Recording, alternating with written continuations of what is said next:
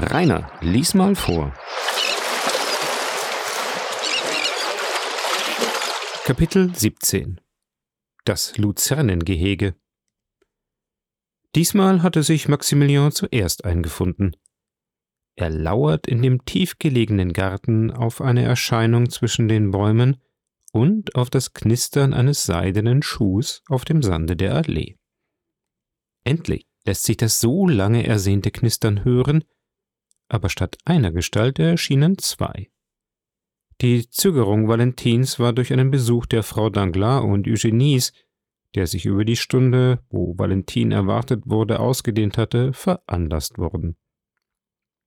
Um das Stelldichein nicht ganz zu versäumen, schlug Valentin Fräulein Danglars einen Spaziergang im Garten vor, denn sie wollte Maximilian zeigen, dass sie nicht schuld an dem Verzug sei, unter dem er ohne Zweifel litt. Der junge Mann begriff alles mit der den Liebenden eigenen schnellen Auffassung, und sein Herz war erleichtert. Ohne bis in den Bereich der Stimme zu kommen, richtete Valentin doch ihren Spaziergang so ein, dass Maximilian sie hin und her gehen sehen konnte, und jeder dem jungen Mann zugeworfene Blick sagte ihm Fasse Mut, Freund. Sie sehen, dass es nicht meine Schuld ist. Und Maximilian fasste in der Tat Mut, während er den Kontrast zwischen den beiden Mädchen bewunderte, zwischen der blonden, mit schmachtenden Augen und vorgebeugter Gestalt gleich einer schönen Weide, und der braunen mit den stolzen Augen und dem pappelartig geraden Wuchs. Es versteht sich von selbst, dass bei diesem Vergleich zwischen zwei so entgegengesetzten Naturen der Vorzug, wenigstens von dem jungen Mann, Valentin eingeräumt wurde. Nach einem halbstündigen Spaziergang entfernten sich die beiden Mädchen. Maximilian begriff, dass Fräulein Danglars Besuch zu Ende war. Eine Minute nachher erschien Valentin wirklich wieder allein. Aus Furcht, ein neugieriger Blick könnte ihr folgen, kam sie langsam. Und statt unmittelbar auf das Gitter zuzuschreiten, setzte sie sich auf eine Bank während sie scheinbar absichtslos jedes Gebüsch untersuchte und das Auge in die Tiefe der Allee hinabsandte. Nach diesen Vorsichtsmaßregeln lief sie zum Gitter. Guten Morgen, Valentin, sagte eine Stimme. Guten Morgen, Maximilian. Ich ließ Sie warten. Aber Sie haben wohl die Ursache gesehen? Ja, ich erkannte Fräulein Danglars. Doch ich glaubte nicht, dass Sie in so enger Verbindung mit dieser Dame ständen. Wir plauderten miteinander, und sie gestand mir ihren Widerwillen gegen eine Verbindung mit Herrn von Morcerf, und ich gestand ihr, dass ich es als ein Unglück betrachte, Herrn de Pigny heiraten zu sollen. Teure Valentin. Deshalb, mein Freund, sahen Sie diese scheinbare Harmonie zwischen mir und Eugenie. Während ich aber von dem Manne sprach, den ich nicht lieben kann, dachte ich an den Mann, den ich liebe. Sie sind gut in allen Dingen. Sie haben etwas an sich, was Fräulein Danglars nie haben wird. Den unerklärlichen Zauber, der bei der Frau das ist, was der Wohlgeruch bei der Blume, der Wohlgeschmack bei der Frucht. Denn bei der Blume wie bei der Frucht ist mit der Schönheit nicht alles getan. Nur ihre Liebe lässt sie mich so anschauen, Nein, Valentin, das schwöre ich Ihnen. Ich betrachtete Sie beide vorhin, und bei meiner Ehre, während ich der Schönheit Fräulein Danglars Gerechtigkeit widerfahren ließ, begriff ich doch nicht, wie sich ein Mann in sie verlieben könnte. Doch gestatten Sie eine Frage der bloßen Neugierde. Liebt Fräulein Danglars einen anderen, dass sie sich einer Verheiratung mit Herrn von Morcerf scheut? Sie sagte mir, sie liebe niemand, sagte Valentin. Sie verabscheue die Ehe. Ihre größte Freude wäre es gewesen, ein freies und unabhängiges Leben zu führen, und sie wünschte beinahe, ihr Vater möchte sein Vermögen verlieren, dass sie wie ihre Freundin, Fräulein Louise d'Armilly, Künstlerin werden könnte. Ah, das ist interessant. Doch ich wollte Ihnen sagen, dass ich kürzlich Herrn von Morcerf getroffen habe. Franz ist sein Freund, wie Sie wissen. Er kündigte mir seine nahe bevorstehende Rückkehr an. Valentina bleichte und hielt sich am Gitter. Oh mein Gott, sagte sie, Wenn dies so wäre. Frau von Villefort ließ mich vorhin wissen, ich sollte in zehn Minuten bei ihr sein. Sie habe mir eine für mich äußerst wichtige Nachricht mitzuteilen. Ob sie wohl diese Nachricht meint? Doch nein, diese Mitteilung käme nicht von Frau von Villefort. Warum nicht? Warum? Ich, ich weiß es nicht. Doch es scheint mir, wenn sich Frau von Villefort auch nicht offen widersetzt, so ist sie doch nicht für diese Heirat eingenommen. Ah, Valentin, ich glaube, ich werde Frau von Villefort anbeten. Oh, nicht so eilig, Maximilian, sagte Valentin mit einem traurigen Lächeln. Wenn sie aber gegen diese Heirat aus irgendeinem Grunde eingenommen ist, würde ihr Ohr nicht vielleicht für einen anderen Antrag offen sein? Glauben Sie dies nicht, Maximilian. Nicht die Ehesucher verwirft Fräulein Villefort, sondern die Ehe. Wie? Die Ehe? Wenn sie die Ehe so sehr hasst, warum hat sie sich verheiratet? Sie verstehen mich nicht, Maximilian. Als ich vor einem Jahr den Gedanken äußerte, mich in ein Kloster zurückzuziehen, nahm sie trotz der Bemerkungen, die sie dagegen machen zu müssen glaubte, meinen Vorschlag mit Freuden an. Und ich bin fest überzeugt, auch mein Vater gab auf ihren Antrieb seine Einwilligung dazu. Nur mein armer Großvater hielt mich zurück. Sie können sich nicht vorstellen, Maximilian, welcher Ausdruck in den Augen dieses armen Greises liegt, der nur mich allein in der Welt liebt und, Gott verzeihe mir, wenn dies eine Lästerung ist, nur von mir allein in der Welt geliebt wird. Wenn Sie wüssten, wie er mich anschaute, wie viel Vorwurf in diesem Blick, wie viel Verzweiflung in diesen Tränen lag, die ohne Klagen, ohne Seufzer an seinen unbeweglichen Wangen herabrollten. Ah, Maximilian, ich fühlte etwas wie einen Gewissensbiss, warf mich ihm zu Füßen und rief Verzeihung, Verzeihung, mein Vater. Man mag mit mir machen, was man will, ich werde sie nie verlassen.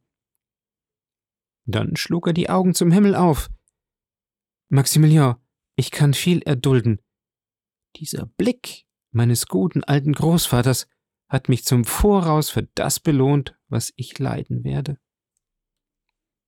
Teure Valentin, Sie sind ein Engel. Hören Sie weiter. Ich habe als Erbteil von meiner Mutter gegen 50.000 Francs Rente. Mein Großvater und meine Großmutter, der Marquis und die Marquise von Saint-Marin, müssen mir ebenso viel hinterlassen. Der Renotier hat offenbar die Absicht, mich zu seiner einzigen Erbin einzusetzen. Daraus folgt, dass mein Bruder Edouard im Vergleich mit mir, da er kein Vermögen von Frau von Villefort zu erwarten hat, arm ist. Frau von Villefort aber liebt dieses Kind, und hätte ich den Schleier genommen, so wäre mein ganzes Vermögen von meinem Vater, der alles von dem Marquis, der Marquise und mir erbte, ihrem Sohn zugekommen. Oh, wie sonderbar ist eine solche Habgier bei einer hübschen jungen Frau. Bemerken Sie wohl, dass sie nicht für sich, sondern für ihren Sohn danach trachtet, und dass das, was Sie ihr als einen Fehler vorwerfen, aus dem Gesichtspunkt der mütterlichen Liebe betrachtet, fast eine Tugend ist. Wie aber wäre es, Valentin, wenn Sie einen Teil Ihres Vermögens diesem Sohn abtreten wollten? Aber wie einen solchen Vorschlag machen, und besonders einer Frau gegenüber, die beständig das Wort Uneigennützigkeit auf der Zunge führt? Valentin, meine Liebe ist mir stets heilig geblieben, und wie jede heilige Sache habe ich sie mit dem Schleier meiner Achtung bedeckt und in meinem Herz eingeschlossen.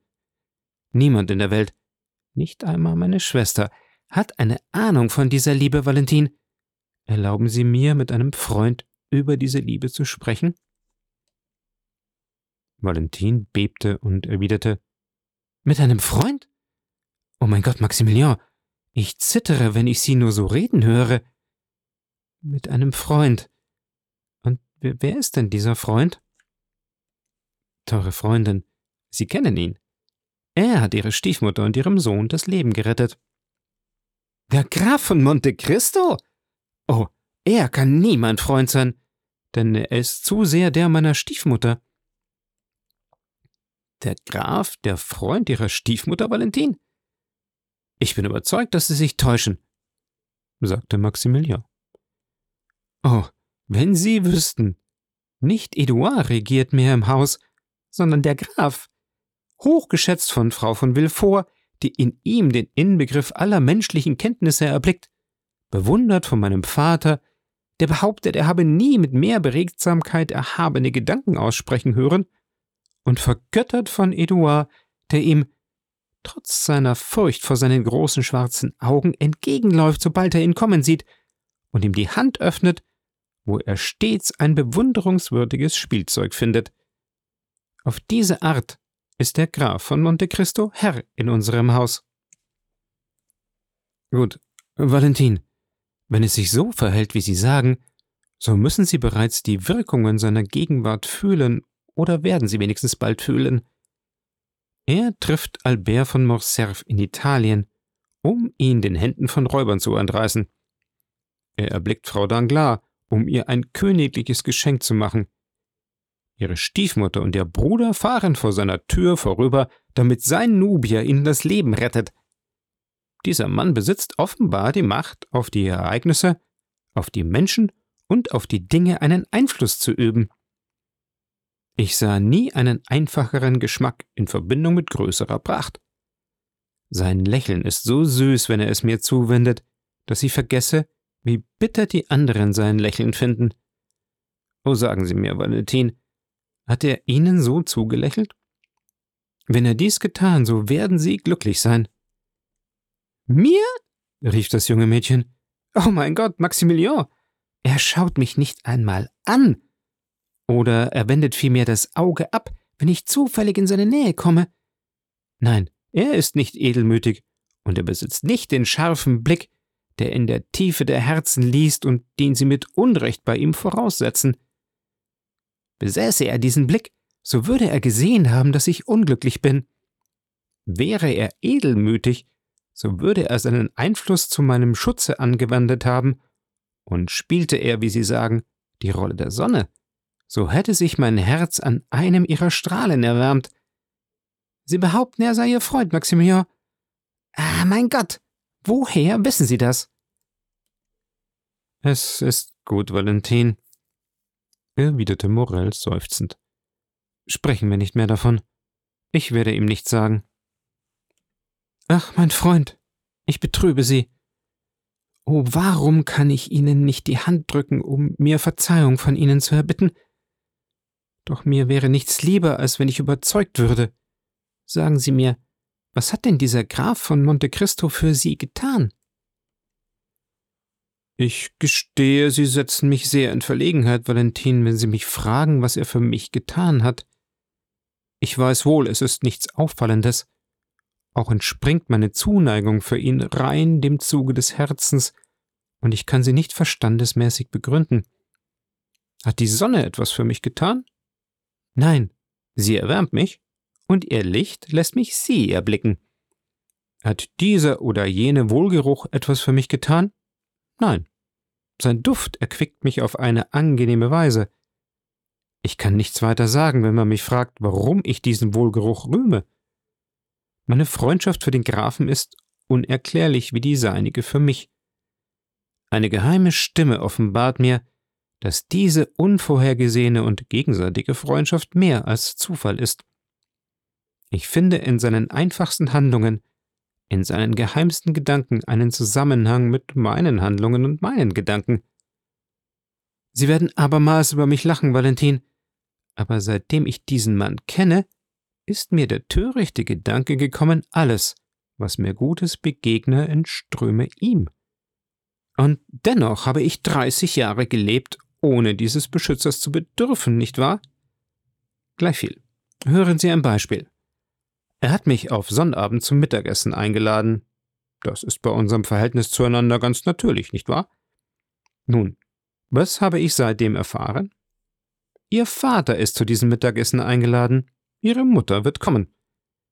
Ich werde mit Ihnen zusammentreffen und wer weiß, was in der Zukunft hieraus entspringt.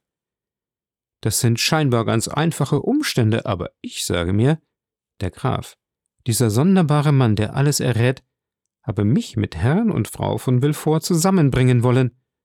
Und ich suche bisweilen, das schwöre ich Ihnen, in seinen Augen zu lesen, ob er nicht meine Liebe erraten hat. Guter Freund, entgegnete Valentin, ich müsste Sie für einen Träumer und Schwärmer halten und an Ihrem Verstand zweifeln, wenn ich von Ihnen nur solche Bemerkungen hörte. Wie, Sie sehen in diesem Zusammentreffen etwas anderes als einen Zufall? Bedenken Sie doch, mein Vater, der nie ausgeht, war zehnmal an dem Punkt, diese Einladung abzuschlagen, trotz der Bitte der Frau von Villefort, die im Gegenteil vor Verlangen brennt, den wunderbaren Nabob in seinem Haus zu sehen, und nur mit großer Mühe hat sie es dahin gebracht, dass er sie begleite. Nein, nein, glauben Sie mir, Maximilian, abgesehen von Ihnen habe ich von niemand auf dieser Welt Hilfe zu erwarten, außer von meinem Großvater, einem Leichnam. Ich fühle, dass Sie recht haben, Valentin, und dass die Logik auf Ihrer Seite ist.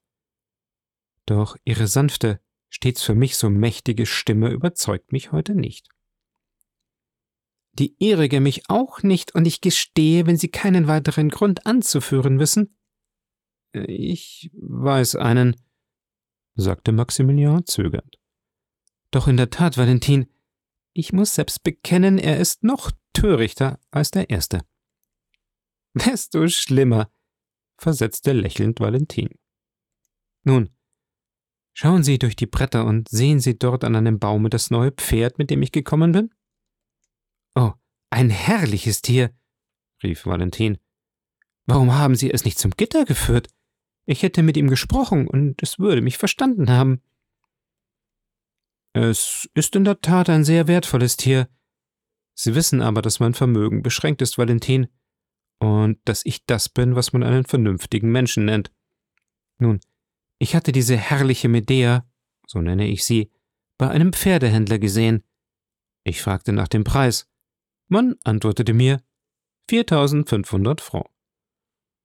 Ich musste mich, wie Sie begreifen, enthalten, sie länger schön zu finden, und entfernte mich mit schwerem Herzen, denn das Pferd hatte mich zärtlich angeschaut, mich mit seinem Kopf liebkost und, als ich auf ihm saß, auf die anziehendste Weise unter mir getanzt.